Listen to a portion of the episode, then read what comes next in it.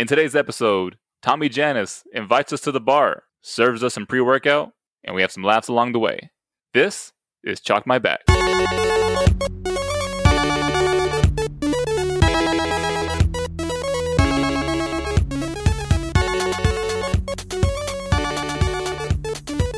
no, no, no, no, no, no, no, no, no. Yeah, move. No, no, no, no. Oh, yeah, there you go. I'm off beat. I'm off beat. My bad. What's the what's the theme song, Anas? Cheers. Da-na-na-na.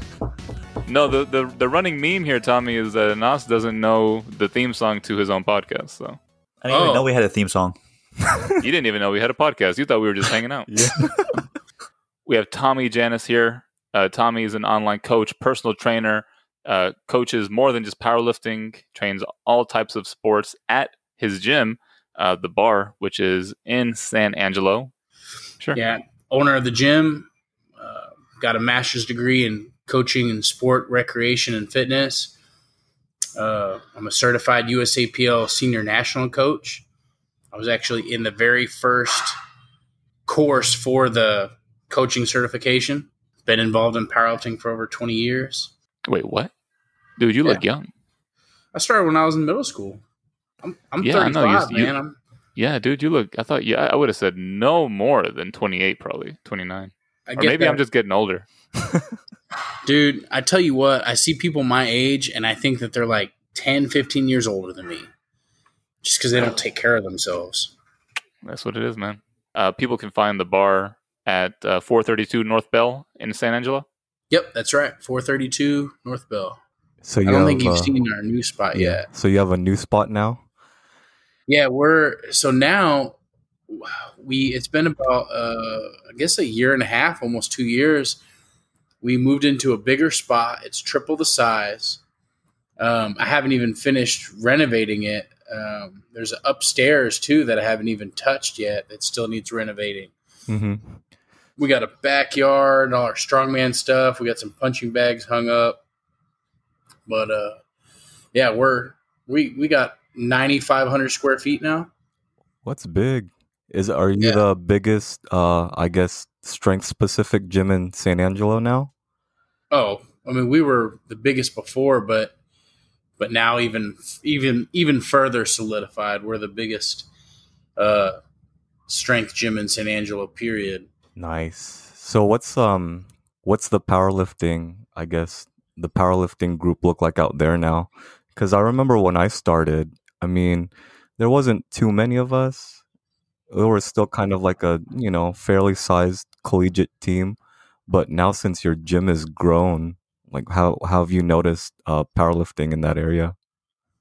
we have we've definitely grown um you know within our our our just our within the gym community our powerlifting community in the gym has grown and and there's there's ones that you see every day that are more in it and then there's ones that are kind of on the outskirts they're in it um but collectively including everybody we probably got 25 to 30 people involved in powerlifting at our gym right now That's pretty nice. That's yeah cool. pretty cool Yeah. plus the asu kids are coming here right now also and there might be 15 to 20 of them there's not a whole bunch of them All right. And um are are most of those ASU kids like familiar with powerlifting through a high school or are some of them like brand new to the sport?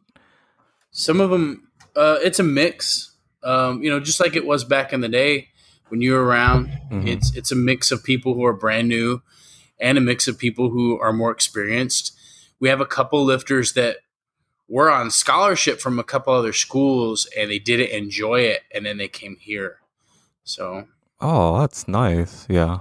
So that must be nice for them to get to experience like, you know, what it's like to be in like a powerlifting specific gym. That's pretty neat. So any um I guess future plans for what you're gonna do in this new space? I knew I know you said you're still renovating. So what else are you gonna put in your gym? Well, a lot of it's cosmetic um, renovations, but things that I've done so far. Um, of course, I've built an office, which is pretty big, a little bit bigger than I needed, really. but uh, it's it's also my little supplement shop too. But I built a, a really nice looking bar. Oh, Um, You mean like well, hold Yeah. on, wait? You mean like a barbell, or you mean like a glug glug bar? like a bar you go get a beer at. Oh hell yeah! Yeah. So it's I, I built the bar and uh, I use it to make. I'm making custom pre-workout energy drinks. Dude, So you can put whatever Nice. ingredients you want, how and make it as strong as you want, I and need with this. whatever flavors you want, as well as you know the full sugar good. Whoa. Why have I never? Why have I never heard of this as a concept before? This makes so much sense. We we talked Yeah, about it as a concept before. You, it was in the back of your head. You wanted like a Well, full no, no, no, no. That was a, a Nas. Oh yes, I said I wanted. Uh, so in our in our perfect gym, Tommy, we Mhm. actually uh, we a Nas. It's funny enough wants to have Eleiko equipment all decked out. If money wasn't an option, decked out with Eleiko equipment, and also Nas wants to have his own staff, just twenty four hours on call. My own spotters, yeah. your own spotters, of course. They double Yeah. as spotters, masseuses, and staff. But we'd also mention that a bar where they would make like um, just more than like the normal protein supplements. Mhm. But this is like pre workout makes so much sense. Yeah. Yeah. His, And yeah. I have some guys that get one every day. They come in to work out and they get the same thing every time, sometimes just with different flavors. But uh, it's it's pretty cool. Um, it's it certainly isn't as cheap as just buying a tub and scooping it, but it's completely custom. You can have if you got someone that really likes beta alanine and they want to add some beta alanine, they can go to town. Uh, and in the same sense, someone who says they love all the ingredients except caffeine, well, then we just pull the caffeine out, you know, and just Mm. add a whole bunch of other stuff. nice. So it, it's pretty rad. nice. His place sounds like a NASA's dream gym. Well, yeah, Oh. you might, Tommy. You got to watch out. Once the Nas may show Eleiko equipment drops, yeah, move to San well, Angelo. I, I want to, for our next meet that we host, we just hosted a meet and it was great. It was our biggest one that we've ever done. We had 70 lifters sign up and uh, I got a bunch of food trucks. We had a barbecue truck come out and they sold out of food completely. And I had uh, two different snow cone trucks. I had one snow cone truck that was here in the early afternoon, and then another different business showed up in the afternoon, in the late afternoon, and they had another food truck that was like uh, it was fruit, and but it was more like like Mexican treats. Like they would put chamoy and different salts and stuff, and uh, of course we had a powerlifting meat too. But uh, Whoa, I forgot. Also yeah, power- I forgot about the meat. Yeah, man. I was getting hungry. It was a food truck park, The also food with powerlifting meet. dude it was pretty rad and well and next door too is a, we're kind of an attraction somewhat in that so my gym is called the bar hmm and next door to us is an actual bar, bar. and the name of the actual bar is named my bar oh, I thought I thought it was named the gym. The gym. Right. exactly. Gym Yeah. bar. Exactly. The gym. I've, I've Hey, honey, I'm going to the gym. The possibility of of calling it, naming their bar the gym. So then we have the gym and Bar. the bar next door. But uh, he kind of likes his my bar theme. yeah. Uh, but I don't know. I, I don't. Th- I just think it would be funny. Either way, it's pretty funny. It is. Yeah. But we. uh But in January, I want to host another meet, and I've been talking with our new state chair, Scott Dobbins, and he's working on a deal with Eleiko that would get uh, any sanctioned USAPL meet. Eleiko would offer to borrow uh, a full competition set of uh, a rack, weights, bar, collars, platform, racks, everything. Hmm. And if the gym decides to keep it, then we would get a heavy discount. They haven't decided on what the discount would be yet, but I think I'm just going to go ahead and buy it Ooh, Um, nice. you know, discount's heavy enough. yeah. Yeah. And, and now they're in Austin, right? So like he can. It's pretty close to you guys. Yeah, exactly. And uh, I think that's what makes this deal so much easier for them is that the shipping, they're not shipping from like wherever they were up in the north, Michigan or Wisconsin or something or Ohio. I don't know where, where they are, where they're North, North America, you know, but, uh, that's, I mean, they'd have to freight it, and put an 18 wheeler. They're still going to have to freight it here, but it's easier to send from Austin to San Angelo than it would be from yeah. Michigan to San away. Angelo. Yeah. Yeah. Yeah. Uh, nice. Nice. So, how did you kind of get started, like within powerlifting? I got started in powerlifting. I started powerlifting in middle school, actually. Um, I had a really cool coach that was involved in lifting.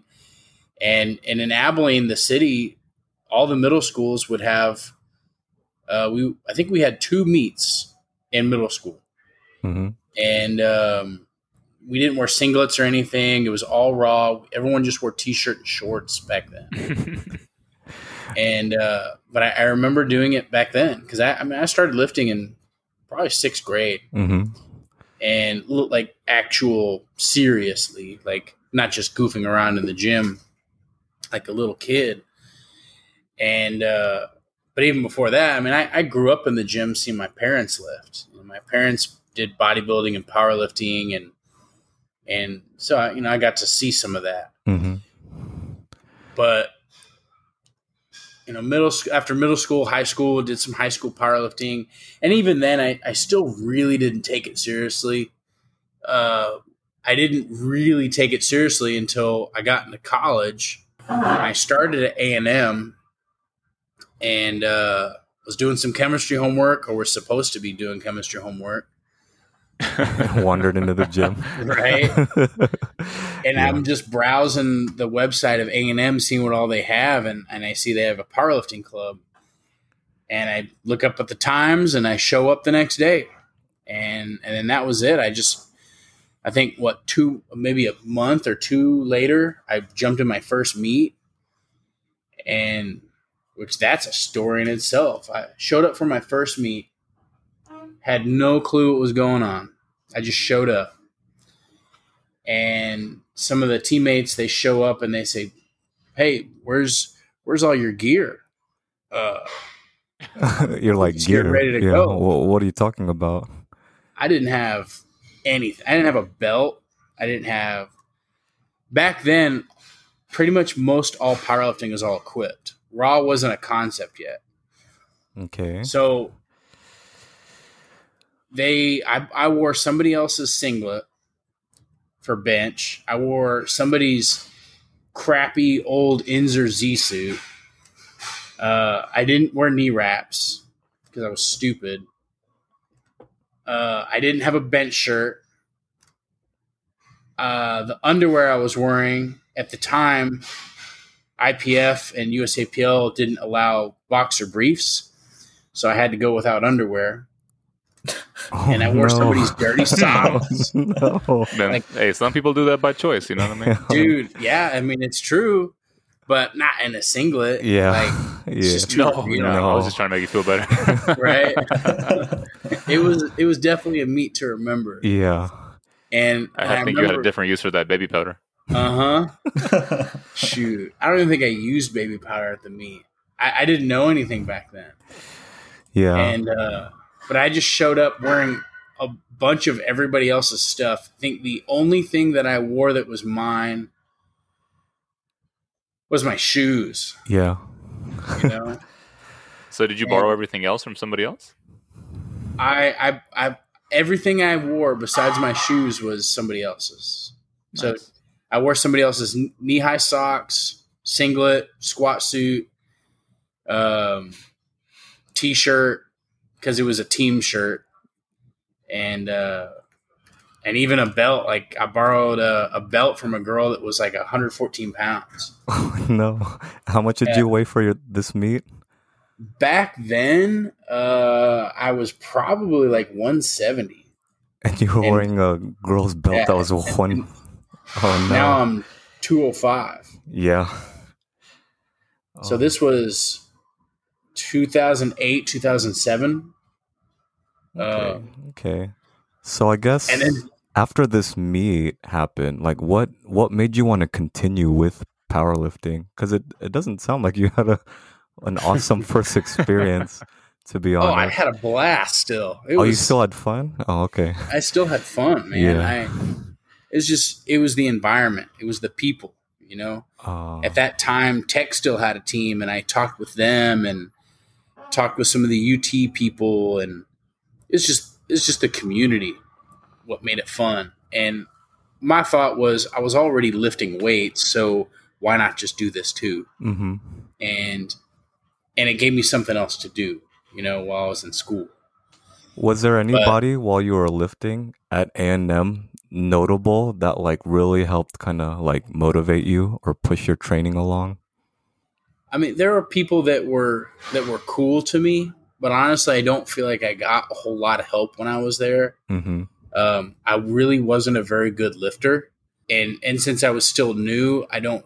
I feel like I feel like there's a little bit of seniority kind of thing going on there. Like, so a lot of people, a lot of the better lifters got more attention from. We had a coach, but he gave a lot. You know, the top lifters got most of the attention. I got a little bit of help, but it, it really wasn't much. You know, I, I was a peon. I you know I wasn't. You know. Um, Yeah. Yeah. so I, I kind of did a lot of my stuff on my own. I didn't go to, I, although I qualified for collegiates that year, I didn't go. I had to drop a class. And then I went the next year, which was in Louisiana with the A&M team. Okay, so take us through this meet. Like, what did you what did you do between that meet and this meet? I guess differently to prepare better. What did I do better? Yeah. Um, well, I remember going. you bring underwear? Yes, I was completely, I had my own everything. Well, yeah. Were you more prepared this time around than than? Oh yeah. I mean, once you have an experience like that, you you don't forget it unless you're a complete bonehead.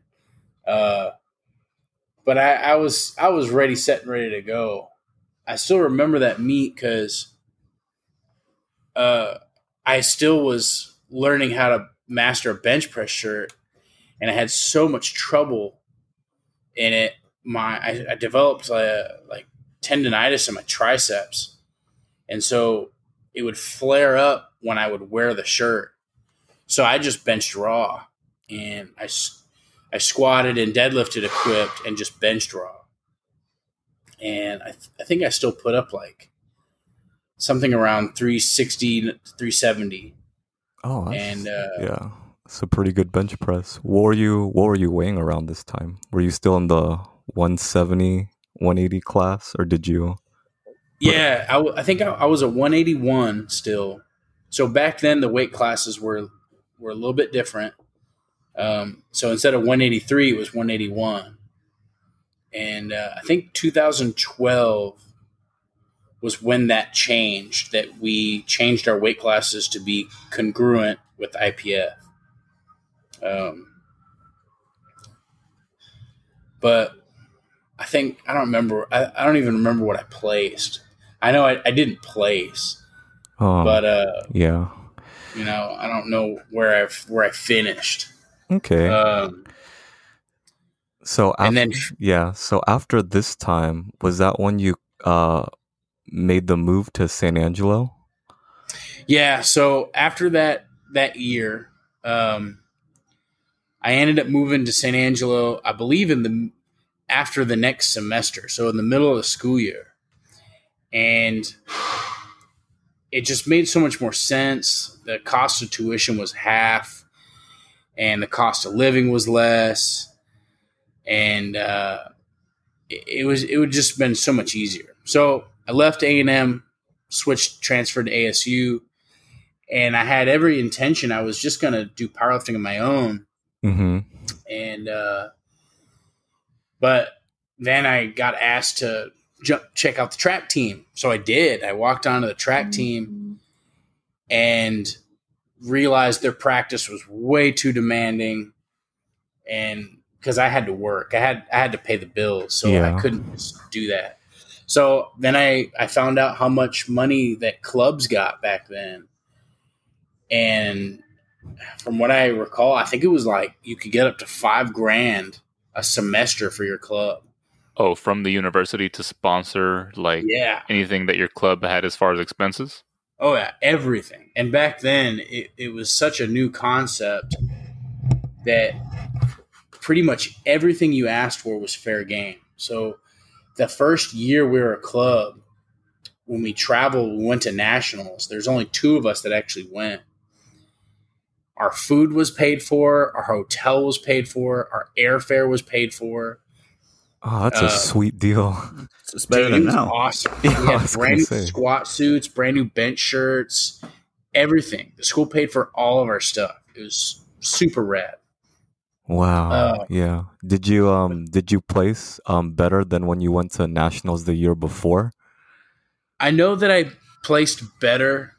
I I was never a top lifter. I think I think I was top ten that year. hmm and uh, you know I've I've never been besides bench press. I've never been uh, you know a top all around lifter. And I got in.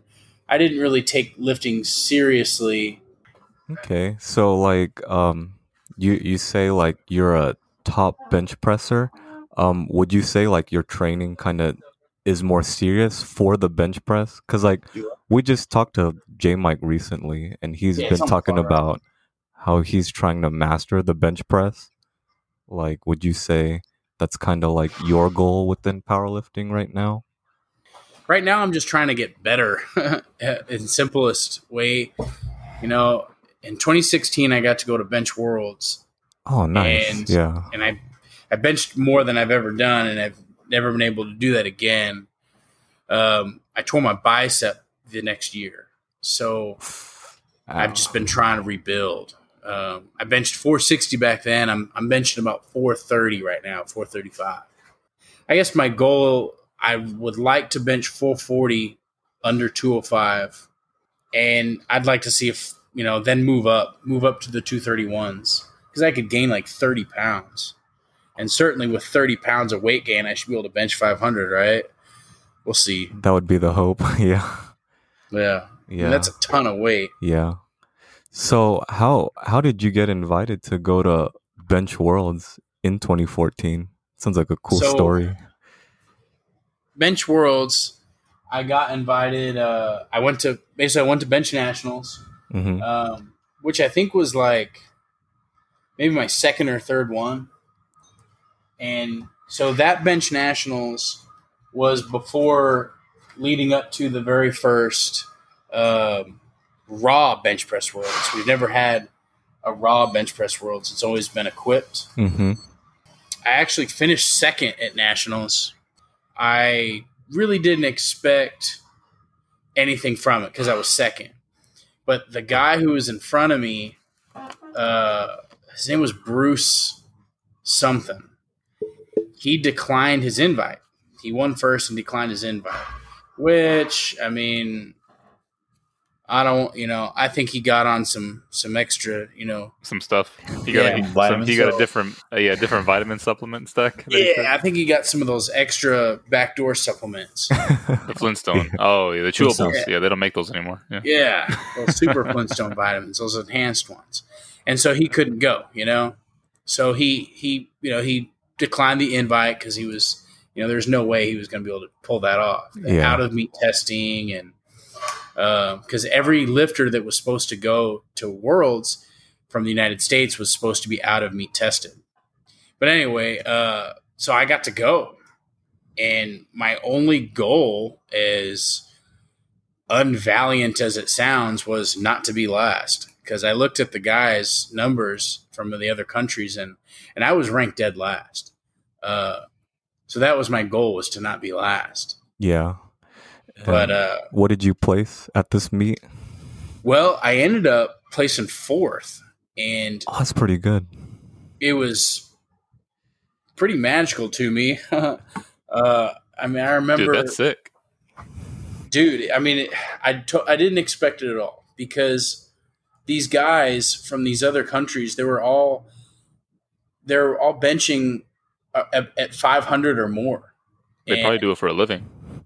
Well, I think some of them like their country pays for them to go. I talked to a couple guys from another country, Georgia. These two guys, and and they looked me up, and of course I looked them up too. And they asked me what I was going to attempt to push, and and I told them that I was going to try and push like 460. And they said, "Wow, you're going to do more than you did your last meet." And my thought was, why do these guys even care? These guys bench 30, 40 more pounds than me. And so I asked them what they were going to do, and and they they they told me, oh well, they they basically said they weren't going to do anything close to what they did at their last meet because because they were weren't clean anymore, or they they were not clean when they did that. They were taking drugs, Interesting. and uh, They told you this at a at a international meet. Yeah, they told me What this at Worlds, and uh, and I asked uh, the, our coach that we had, and uh, he told me that, that that was actually pretty common. That a lot of countries will do that, and they don't do a lot of drug testing, and people get through the cracks that way. And so what they do is they'll get off whatever they're on, and then they go to Worlds, and then they underperform, and that's exactly what happened. So all these guys from all these different countries underperformed. A lot of them couldn't. Some of them, a couple bombed out because they couldn't get their openers. Um, some of them only got one out of three lifts. Um, like for example, after I did my third lift, um, I was the idea was that I was going to be third, and for about sixty seconds, I was third place. And this guy came up after me who had missed his first and his second. And his opener was heavier than what my third was. And that's what his opener was. It was repeated for the third attempt. He came in and, and, and got it. And so he, he finished third, bumped me down to fourth. But uh, it was it was crazy and it wasn't like strict anything actually i think that was probably the most relaxed bench pressing i've ever done in a meet the press commands happened as soon as i touched my shirt as soon as the bar touched my shirt i Oh, got a press nice. Touch It and go bench press. Yeah. Yeah. Maybe I- you were just that good. maybe uh You know, felt maybe it all came good. together for you. dude i weighed 209 pounds at that meet that's the most i've ever weighed at a meet competing against 231 lifters in the 231 when i left when i got on So the you were plane- like 11 pounds less than than your than your peers in the weight classes. yeah basically i mean some of them Yeah, were and- and right they at were on- 230 21 pounds. No, what am I talking about? Yeah, you were like 21 yeah. pounds less. And they were on drugs. yeah even more so yeah Did you take the Marie Callender's with you? no dude i Oh. wish no Dude, so if you would have took that, you would have got first. For real. Well, actually, so I was 209 at the meet, right? When I got on the plane, the morning I got on the plane, I was 218. I was eating like crazy. I was drinking like mass gainer protein shakes. I had Twinkies with every meal, and I ate two pints of ice cream every night. Mhm. But I couldn't Sounds like a sustain that diet. dude i was eating just high everything diet uh i felt terrible like i smelled bad uh i breathed really hard just from walking Oh my God. like it sucked But you were like, this bench press is gonna move. but I, my bench felt great though you know? um but i managed to drop from 218 to 209 in like four days so that's nuts uh but the the food there was so healthy you couldn't you couldn't i couldn't eat enough. Uh Wait, you mean the food at the meet? yeah well so the worlds was in south africa. Uh huh. and to get anywhere we pretty much walked. And well yeah we did walk. We walked everywhere we went. And so that was one but the other was the food was pretty healthy. Um, even ketchup had less sugar in it and gatorades had less sugar in it there i remember pizza once i found out like the exchange rate i realized their food was so cheap Yeah. the first night there, I went and ate uh, with a with a group of people. Thomas Davis and his coach Dan, what's his Roberts at the time was his coach, and then several people from Alaska. And we went and ate, and they paid and and TD and his coach Dan paid for my meal, which was really cool. I was like, wow, I don't even know you guys paid for my food. Well, then later on, I found out how much our money was worth, and uh, and it was like the equivalent of paying like a couple dollars. And my meal, I mean, you sit down, It's on. Yeah. yeah, I mean, it was like nothing. So one night, I bought pizza for the whole team, and uh, ordered everybody a large pizza and breadsticks, and uh, and the larges were like the size of our mediums. How much did you have to eat to get your weight back? I didn't really keep track of it. I just ate till I was stuffed. I just ate till I was miserable.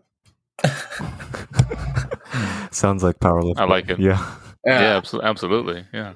I, I wasn't as scientific as I am now. Oh yeah. This was back in the day when you would drink a gallon of milk and like, you know, that's what you did to Yeah. to lift. Yeah. but it worked. I mean, it was the best best meet of my life, the best bench of my life. You know. Man, I'm I'm more I'm more like surprised that like people from other countries would like ask you about like drugs and stuff. That's uh that's strange. But uh I was surprised. Yeah. Like what was I mean, it's- what was your reaction? It's still pretty common now, right? Because like you look at the testing now in, in the U.S. and uh, like other countries, like U.S. is basically the only U.S. is, has the highest testing. Um, across like we have like the highest testing, and Canada is like the second. Then the rest like basically is untested. I th- yeah, I think something like that. I was thinking it's either Canada, Germany's up there too. I think they have, I think they have a high amount of testing, not as high as us. I think it's like half as much. Yeah. However, I mean, so one one of these thoughts that I have, and and this may be conspiracy theorist in me coming out, but um, you know, okay, so IPF wants us to use WADA, right? Okay. and and the point is to have a third party person to administer these drug tests right not somebody within the organization when you do a research study uh, or even you take a supplement to prove that it's uh, there's nothing it's banned substance free you send it to a third party to get it tested right and so and that's generally how research is done a company will pay or hire another entity to study their product to show that it is valid or not. So I can't help but think that is there something else going on with with this WADA testing that we have that's third party that's supposed to be non-affiliated with the organization versus us handling our own drug tests? I don't know. You know, it's it's is a thought. Not that there anything malicious is going on, Yeah. but something malicious could go on Oh, yeah, if we're handling our own stuff. You know, yeah, there could be corruption going on. um, no. you Yeah. never know. I mean, yeah, it is a that's a conspiracy that like I like to go down cuz like I pay a lot of attention to like the Olympic stuff and whenever Yeah. that whole can of worms got busted open, it makes you it does kind of make you wonder like kind of what is going on other strength sports like behind the scenes that you don't really see, you know. So you got back from Bench Worlds, you placed 4th Mhm. um, did you? I guess what did you do powerlifting wise after Bench Worlds? What did I do after Bench Worlds? Yeah, like what was your Competing? your next you know goal or your next venture into the world? I think the next meet I did after Bench World, I I went to Bench Nationals, and I remember that. So after that meet, uh, I was deadlifting at some point before I went to Nationals, and uh, there was a, a fellow in the gym that was giving me some bad advice on how to grip the bar on deadlift and and I shrugged it off the first few times and just said no, and but he was persistent. So I just went ahead and tried what he suggested, hmm and uh, this grip uh, ended up putting a lot more emphasis on my on uh, activity in my forearms, like requiring me to put a lot more effort into gripping the bar. And so by doing that, it also put a bunch of tension on my bicep. So I ended up popping my bicep, and uh, and I didn't. Oh man, Yeah, it's really sucked. Uh, my was bench it a full on tear?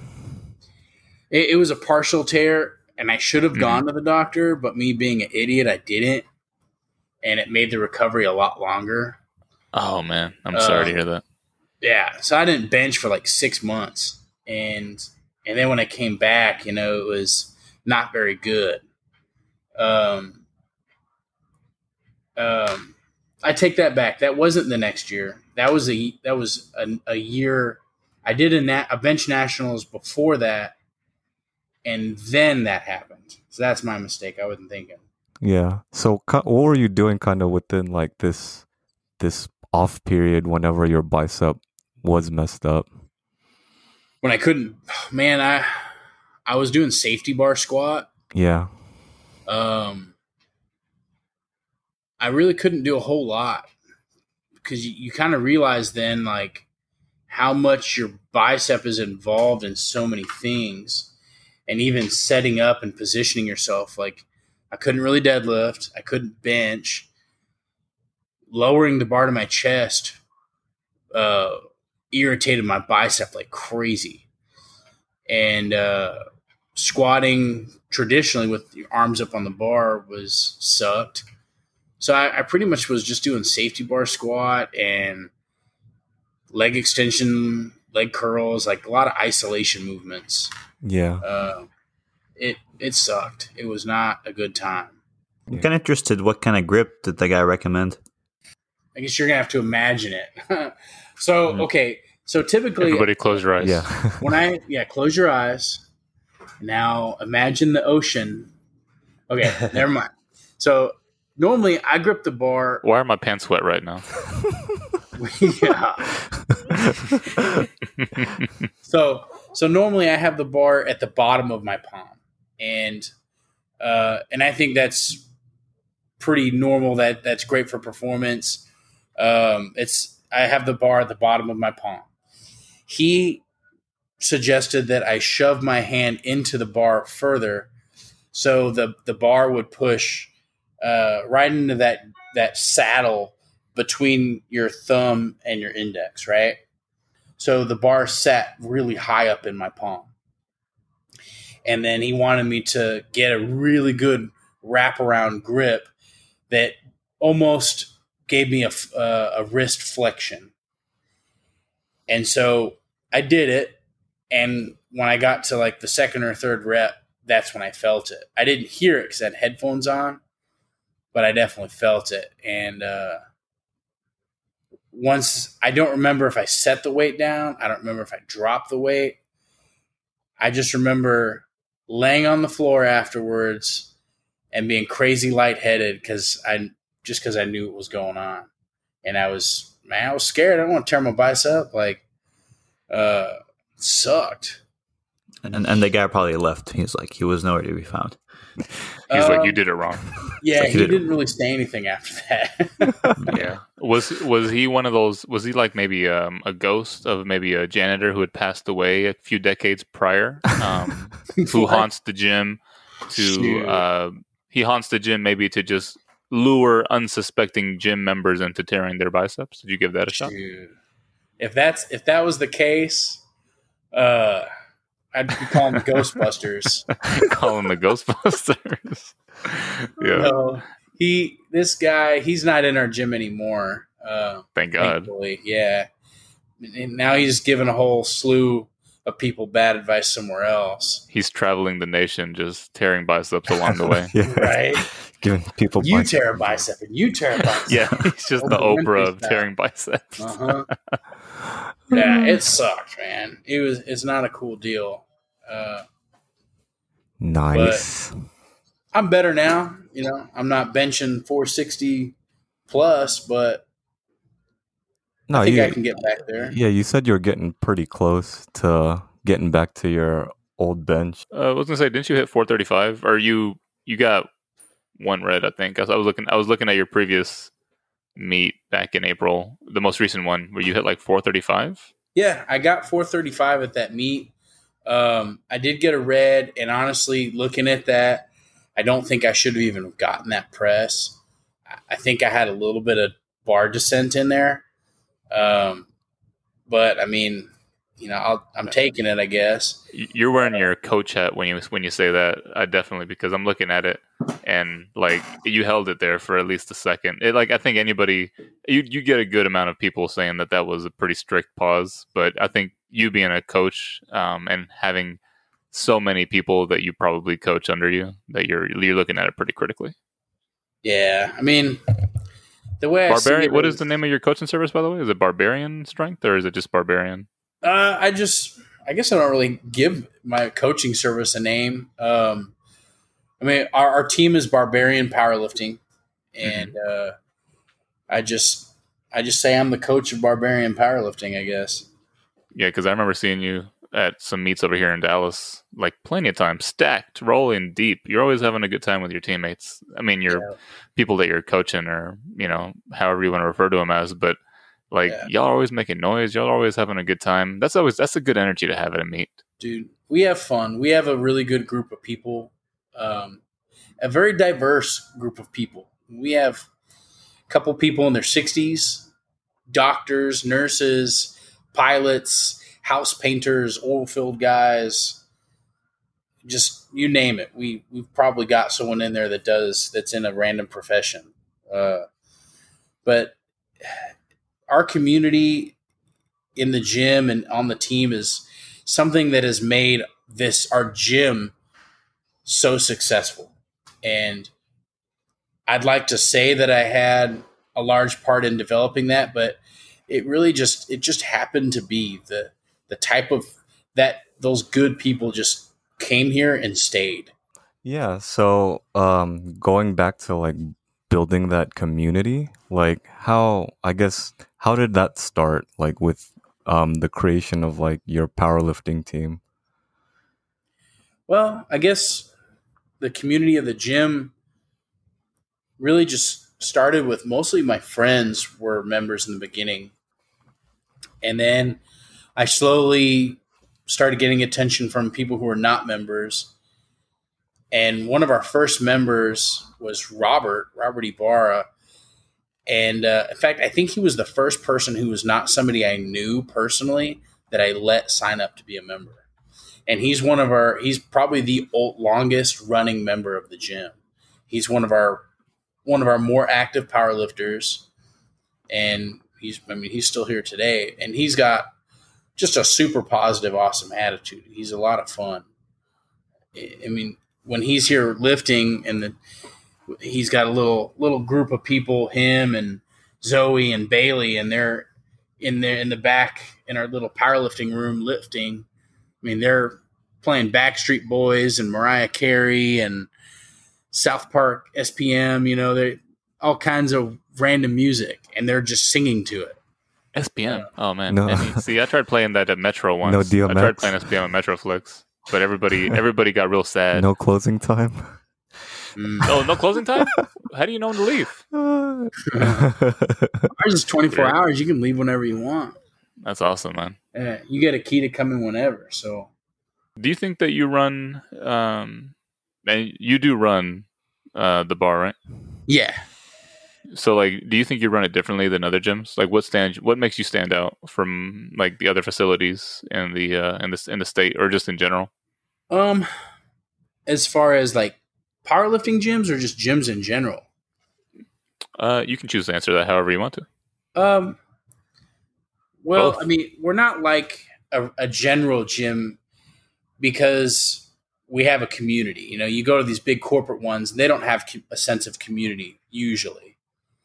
Um, so most of our people here that are a part of our gym, it, it's kind of almost like tribalism. People are most people that come here don't come here because it's convenient. They come here because they want to be a part of what we have. They like the hardcore idea of the hardcore atmosphere, and uh, they like the powerlifting aspect. Occasionally, we'll get someone who does come out of convenience, and they usually typically fall in love with our environment. Um, what really makes us, I would say, different from a run of the mill, you know, corporate style gym is is our community. Now, looking at other powerlifting gyms, I would say that we probably share that same concept. I think what makes a great powerlifting gym is that they're going to have community and they're going to be friends, they're going to hang out. They're probably going to do more than just lift together. They're probably going to go eat and drink together too.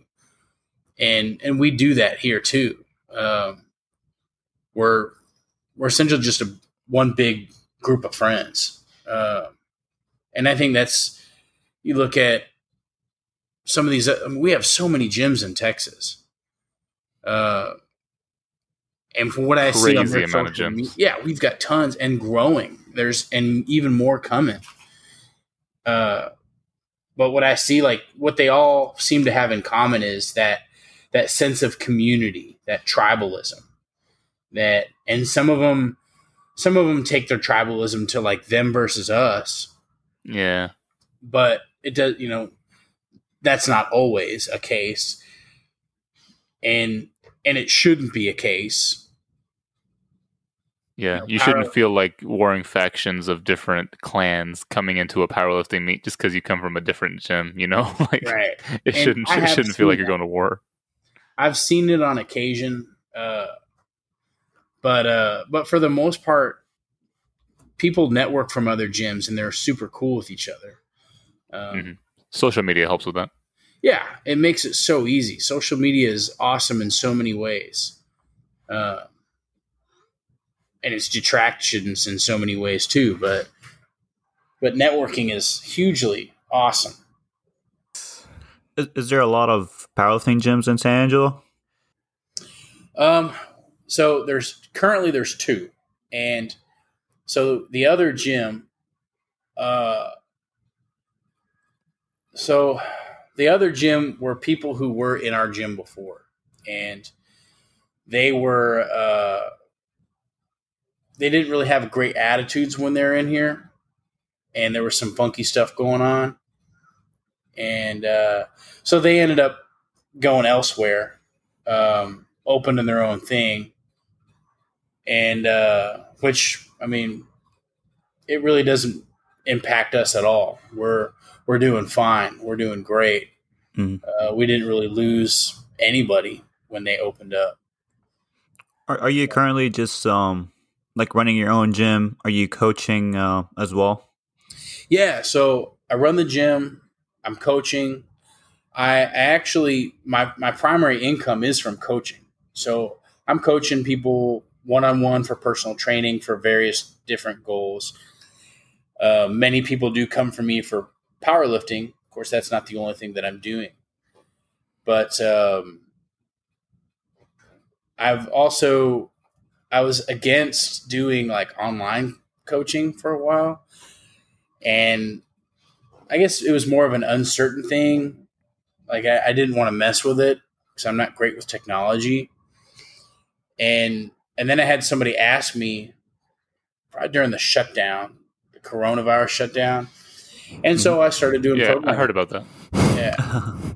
Yeah. um, and I didn't ever advertise that I was an online coach or doing programming. And all of a sudden, just people started asking me. And then before I knew it, I had like 10, 15 online clients. And some as far as California, some were just in San Angelo, didn't work out at our gym. Some of them were in our gym. Some of them were out of San Angelo. Um, so pretty cool. Uh, and and I'm glad. Like I should have done a long time ago. Right now, I'm actually um, playing with the idea, talking with a, a software developer about making an app to make it easier for me to distribute programs to my clients. right. That's good. And Mm. well, there's a lot of apps that are out there right now, but I feel like they're not quite what are convenient for me. And mm. it doesn't cost that much to make an app when you have somebody that knows how to do it.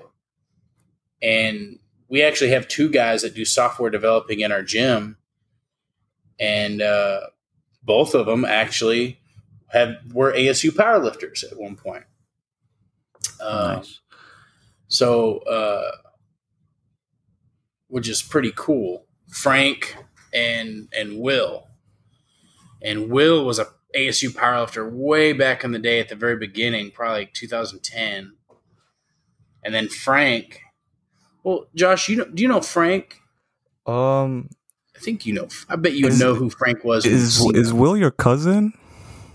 Or no? Frank's last name. Let me see. Um, I think I've met him once, but I don't remember like talking. He's, he's got him. blonde hair, blue eyes. I think he did wrestling. Oh, at some point. Yes, and now he's doing competitive arm wrestling. Yeah. Yes, I remember him. I, I, guarantee if you saw him, you'd know who he was. Yeah. Because um, he did, I think he did one or two meets with the ASU team when you were around. Yeah. Yeah. Yeah. Yeah. So he's the guy that's helping you kind of put together your uh your app. I think I mean I think that app's the way to go. I'm I'm using Excel spreadsheet, and not even Excel. I'm using uh, Open Office document. if y'all know what that is, uh, it's basically it's just like the you know Microsoft Word, the Word documents and Excel spreadsheets. It's just a free version mm. through another company. Yeah, I guess oh, the nice. most common the most common apps are Excel and uh, Google Sheets. I think people use those the most uh, most commonly. Yeah.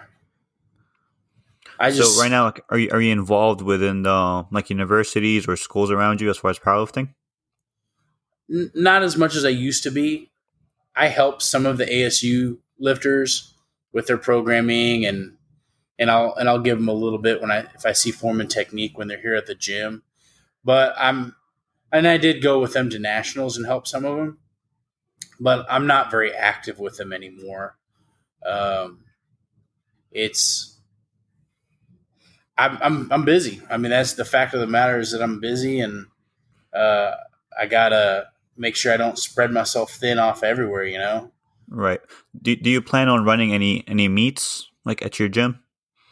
Um, so we just had one in May, and we're getting. I'm I'm in discussions with the state chair about doing another one in January, and uh, if we get that one going, we're we're trying to get some more people certified as judges, but uh, that one's it's still it's on the table. We're we're not we're not committed to it yet. Like we want to do it, but we're not sure if we're going to be able to pull it off yet because I haven't uh, really seen that many uh, meets around the San Angelo um, area. Most of the meets right. you see are in San Antonio, some in Dallas, um, a couple in Austin, but nothing in um, San Angelo. Yeah, we we've only had our one meet here just once a year, and this was the third time we've had it. But Abilene hosted a meet twice and I don't think they're going to host a meet this year. Uh, at least it's not in the books yet. But besides that, I mean, the next meet would be like El Paso. Right. Like there's there's not a whole lot of powerlifting meets that are sanctioned on this side of Texas, which we need to fix. Yeah, and like uh, that'll be a good opportunity for you to mm-hmm. um, get those meets going because you have yeah. the resources and um, I think you'll there. There seems like I think there's enough demand for you to run a meet and have enough lifters.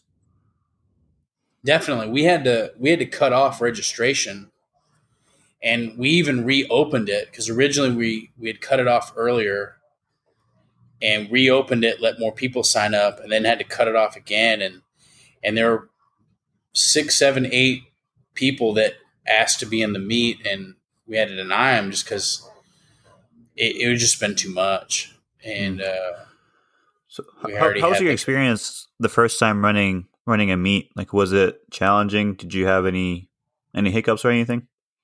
Well, so I use uh, Wes Zunker services at Texas Strength Systems. So Yeah. I really facilitate the meet, and then he comes and puts it on, basically. And Gotcha. I'll provide a couple spotters and loaders, and and this time we I provided a couple judges. But uh, with him, I mean, it goes super smooth. I've hosted a lot of non-sanctioned meets just for fun for charity events, and they always go really smooth. I mean, I love It- that. if you have a good idea of what's going on and you just show up prepared, over prepared even, I mean, there's always going to be something like you run out of toilet paper. Uh, I had that happen. Oh no. So that's that's Oh, always a lesson. I always have an excessive amount of toilet paper when we host a meet now. Just start digging a hole in the back. honestly, man, I've, I've been I've been I've been throwing that around as an idea since powerlifter work. street bathroom is like we're animals anyways. We might as well. give me like might save money too. PTSD And save the plumbing from having problems. Good for the environment, probably. I don't know. Uh-huh. Fertilizer. I think that happened at the last meet I went to. I ran out of So do you have toilet any- paper. Do you have any future plans to kind of like grow your gym, grow your coaching business, um, or are you just kind of cruising at this point? Uh, I'm cruising. I have a few ideas of things that I want to do. You know, I've seen some of these folks set up uh, businesses where they have a team of trainers, and I've I've gotten the opportunity to meet lots of cool people from ASU that were interning as strength conditioning coaches, and right now I've got one really good, intelligent guy here named Eric, and he's a good coach. He coaches his girlfriend, and he coached um another guy that was here named Brad, and he was also interning at ASU strength conditioning. He's going on to Illinois actually, and he's gonna transferring out there for a different grad program, working in their strength conditioning program. But I think uh, it would be a cool idea to set something up like that but I feel like my biggest obstacle would be having the numbers of people to be available to coach. Um, I've found that with the growing increase in like online coaching, I've found myself being more busy and more busy with that. And if I had other people with me to take that load off, we could share it and share the money, of course, you know. And uh, the city of San Angelo, so where I live, they do a small business competition every year. And it can be for a new business concept or an existing business. And there's a pretty big prize pocket. Uh, I believe first, second, and third place get quite a bit of money. I think first place might get like twenty or thirty thousand dollars Oh, wow. and not that you even need that to start a website, but it'd be pretty cool to have. Oh yeah, I mean, for sure. Uh, you know, I could buy some really nice polos with think gym about all the Marie it. Callender's. Uh-huh. But I figure I could do something like that. Maybe make that into a business plan concept for that competition. Maybe one time. Um, yeah, that would be a cool, a cool idea to scale. Like, if you want to scale your business, that would be a really great idea. hmm But I mean, as right now, we're. I don't see the only way I could develop the business more is if I started having like group classes or something, which was part of my original concept. My original concept for the gym was to have it wouldn't be an open it wasn't an open gym theme. It was to have so okay, back up. CrossFit, you show up for your workout of the day, and that's your workout of the day, right? I wanted to have that, but have a powerlifting workout of the day, bodybuilding workout of the day, Olympic weightlifting workout of the day, or just general fitness.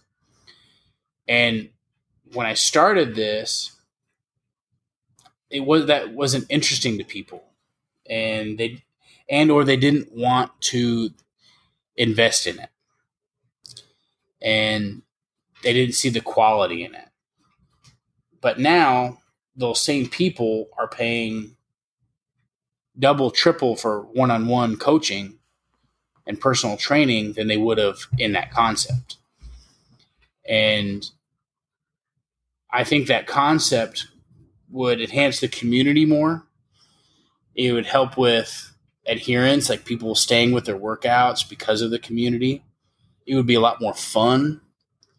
Uh, and it might be, I think it might be easier for my time too. Like, I wouldn't have to have meet with seven to 10 people throughout the day to train them one on one. I could put them in a group, knock them out in one, two, or three sessions, and then be done for the day. Yeah. So, so initially, thing- initially, whenever you opened your gym, what was your what was your goal? So uh, at that time, I wanted to have that that group training concept. My goal then was to still have an open gym concept, but have that as well.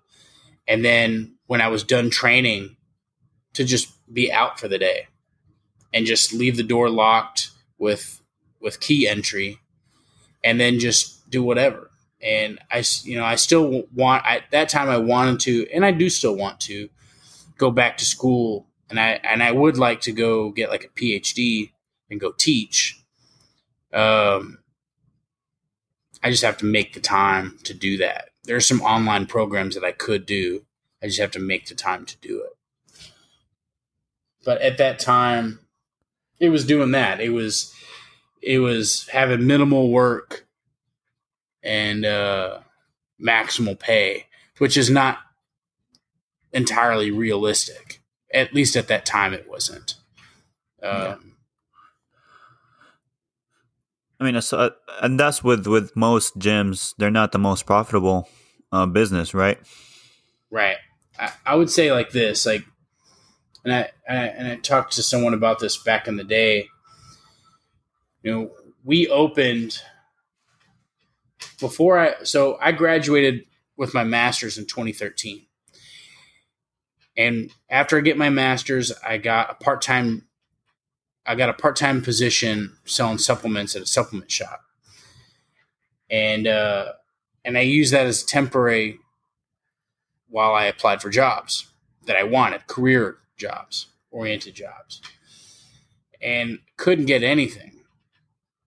So six months down the road, uh, well, back up even still. So after only a couple months of working at that supplement shop, the owners fired everyone and asked me to manage the whole store by myself.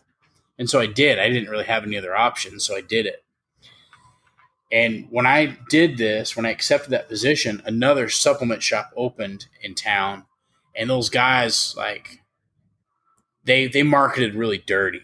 They made personal attacks and talked a lot of trash. And they were kind of a group of idiots. So, 6 months down the road, I was tired of being in the supplement business. And I said, "Hey, if these goobers down the road that opened up a supplement shop could do it, why can't I do it? Why can't I open Exactly. a gym? Mhm. So I opened a gym. Hindsight, they're making way more money at a supplement shop than I'm ever going to make at a gym simply because they have a lower investment. Their people just come back to them. They have a smaller rent. Uh, but even still, I'd rather not be a supplement slinger. I'm I'm happy doing the gym. It's And I way love that pre workout bar. Yeah, it's pretty I rad. love the idea. I mean, if y'all ever come out here, I'll have to show it off to you. It's Oh, a it's yes. a really nice looking bar. Can it be like an episode of Cheers? Can you can you can you give me the pre workout and like a beer mug and then slide it down the bar while I'm at the end and I We I, I might catch you? try that. Okay, we may have to go through a few glasses, so I'll bring my own. Yeah, we'll put some like some oil or some slick on the bar just to make sure it slides good. Some like skateboarding wax, like you put on the edge of like railings to make work. it easier to slide. We could do that. Yeah, we'll figure it out. That'll be an, that'll be a, maybe a podcast for the future. We'll figure Yeah. out how to do that. We'll figure it out. Nice. Um, Yeah, we could totally do that. Well, and I also too. So I've got uh, TVs in here, and the one, the bigger TV, is set up to my retro video games. We have So- a retro game. V- Oh video my games? god! Oh, So I, I got So- Super Nintendo, Sega Genesis, Oh my Uh, god! classic that's a social Nintendo, club. Nintendo 64. Oh my god. So I got my video game set up. We didn't Yeah. even think about that in the in the dream gym that we came up with. We didn't even we didn't Yeah. we thought about Retro dis- we thought about distractions. Yeah, Well, you're going to have to add it in now Oh, okay. Well, I love that. okay. and I'll add that to the list. yeah. because it's The pretty staff can rad. upkeep that. Yeah, Yeah. they can upkeep it. you finish a workout, finish training one of your clients, and and waiting for his parents to come pick him up. You go pop in Super Mario Brothers or X Men Two, and you start playing. Hey, mom. Wait a minute. mom, wait outside. Uh huh. I Exactly. actually, I actually spend a lot of my time watching Super Mario videos on YouTube. Spe- the speed runs. Yeah, I'll watch a lot of speed runs. I watch a lot of like Mario Maker videos. I think they're Mm. they're amazing. Yeah, they are. I don't know something about them. I've seen a couple. I can't say that I've really divulged into that a lot, but I've seen a few of those when people, yeah, when people try to finish the, the level as fast as they can, or even the entire game. Yeah, speed runs. That's Pretty um, rad. they they do that a lot with um with Mario sixty four. I think like a lot of the Mario games. Those a are very glitches popular. they can exploit. Mhm. Be a world record holder and It, it gets insane. Like they're then be a speed running world record holder. oh yeah. Tommy, what's one thing about you that you want everybody to know? Oh, uh, I don't know. Okay, cool. All right, Good question. I'm just joking. I'm that, just is, joking. that is a good question. Not gonna lie. I, I, guess The good thing, I, the ha- good I thing have, about editing. I have one question. That's kind of just Okay. for me. no, no, no. I want him to no, ask, no, ask no, mine no, no, first. no. I got, I got this. what, what do you think about the new Inzer knee sleeves? Because I saw you got some in. dude. so, okay. So I've I've worn them twice now. I've worn them for two workouts. All right. So initially, I was so hyped up and I was so excited about getting them. Right. Um, I got them in and I feel them. The weight of them, they're like they're at least a half a pound each. Uh, What the? I, Yeah. I put seven and a half pounds. I stacked them on on top of one, and it stood up. When I put more, they fell over. But I heard that they're super durable. Like not durable, but like they have like a really like good spring when you load them from behind. they're so rigid. Yeah, they're they're very. So I got them on the, my first workout training session with them. They're so uncomfortable, oh, uh, perfect. borderline Hold painful. I think that's perfect. I think that's yeah, good. That sounds. That's good. That's yeah, that good. sounds that sounds dude. More, I, did, I more didn't. pain, more pounds, right? Yeah. Or more pain, more, Well- more plates. I think. it, that day I did not like them. It took me to my my last set before I, I felt okay in them. So I gave them another chance yesterday, actually. So yesterday was my second squat session in them, and I love them. I absolutely love them. They didn't feel uncomfortable my second shot. Um, they are pretty rad, and you get some tremendous pop. Um, there's a little bit of discomfort at the bottom, but you get a tremendous pop out of the bottom. They are so stiff and rigid. I don't understand how they're how they're legal. I mean, yes, they fit in with all Yeah, the specs. Legit I have to look into those. I have to get some. Legit cheat But- codes. Dude, these are some cheat code knee sleeves. So Like- so what I use, I use like an X small SBD knee sleeves, and those like take a while to put on and take off, and they're very painful and comfortable, which is Mhm. perfect for me. So those Yeah. Inzers actually sound sound like they what I want to get. not- don't you wear two layers of knee sleeves? And oh, Yes. oh wait, you told me not. You told me not to say that out loud. I- Sorry. I, I put cardboard underneath them so I can get more more pop. you starch them Yeah. uh, so that I've they don't. heard of move, yeah. anything like that before. Yeah, no, I'm, know, I'm just what we're kidding. I don't. I don't. I We're all don't do that. about we're all about education. Uh, we're Right. all about sharing the knowledge. Uh, that's what it's, that's what it's all about, man. Uh, Anas said it. put cardboard in your knee sleeves. well, I think back in the day, um, and the what people would maybe call the golden age of powerlifting, there were guys wrapping their knees and they would put tennis balls behind their knees. Oh yeah. What? What? And they would wrap, Oh, that is they would wrap the crazy. tennis ball up behind their knee.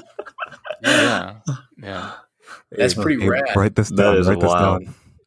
That is Tennis wild. balls behind. Cardboard. Knee wraps Knees. weren't what we have now. Back then, there were like ace bandages, though. Uh, Yeah, like the equipment was like so. It wasn't nearly as well designed as it is now, or as Yeah. engineered as it is now. No, the Oh, Inzer knee sleeves are better than the knee wraps from back then. Dude, I remember when yeah. they. Oh yeah, they definitely are.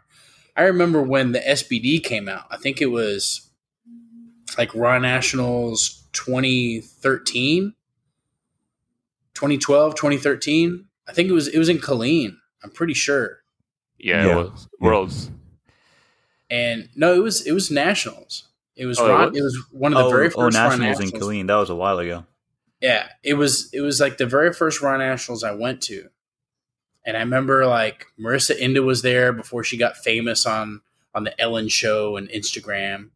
So this is all pre Instagram. So everyone was just a everyone was just an Marissa amateur. Inda on Ellen. That is that is a throwback when she was doing those pull ups. Yeah. Yeah. Uh, but I mean, even back then, Marissa Inda was. I mean, I, mean, I remember seeing her. Ashley Alteri was one of our ASU lifters, and she and I were both looking at her like, she's like, "Wow, I wish I had her legs." And I was like, "Me too."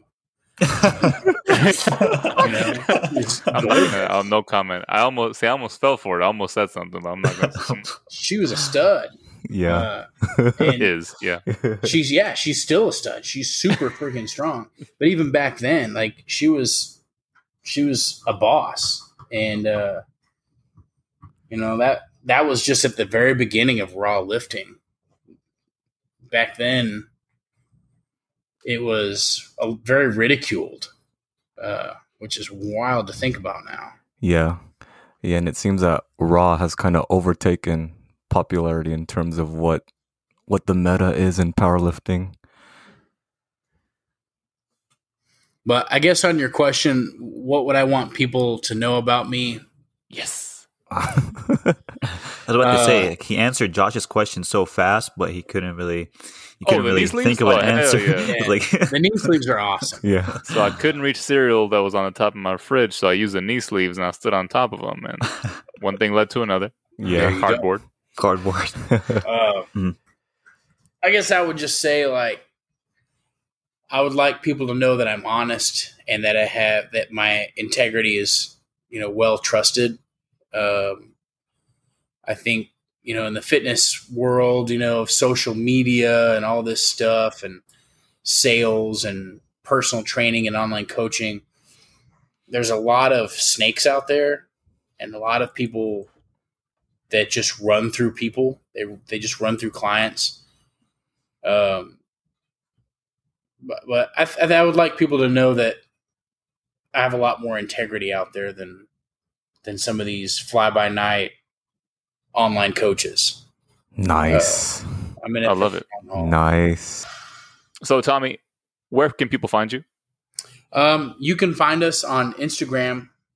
You can follow our our page, the the bar San Angelo, and or my personal page, which is Tommy Janusz, and uh, my name. But uh, yeah, follow either one of those, if not both. Awesome. That's at the bar San Angelo and at Tommy Janusz, spelled J A N as in Nancy, U S as in Sam, Z as in zebra. Look it up. Thank you again so much, Tommy, for being here. Thank you. It was a lot of fun. Follow us on Instagram at Chalk My Back. Listen to us every Tuesday wherever you listen to podcasts. Thanks again for letting us uh, be in your ear. I guess is a weird way of saying that. Thanks so much. Uh, thanks so much for listening. Have a great week. And then uh, Josh and Anas, you can do y'all's weird thing that you do at the end of the podcast. What a weird thing. What are you talking what do we What do we do? Yeah, what do we do? A monkey. Your boy. Mike. I'm not gonna get those knee sleeves. Uh, get the Inzers. shout out Inzer. Yeah, Inzer's to sponsor the podcast.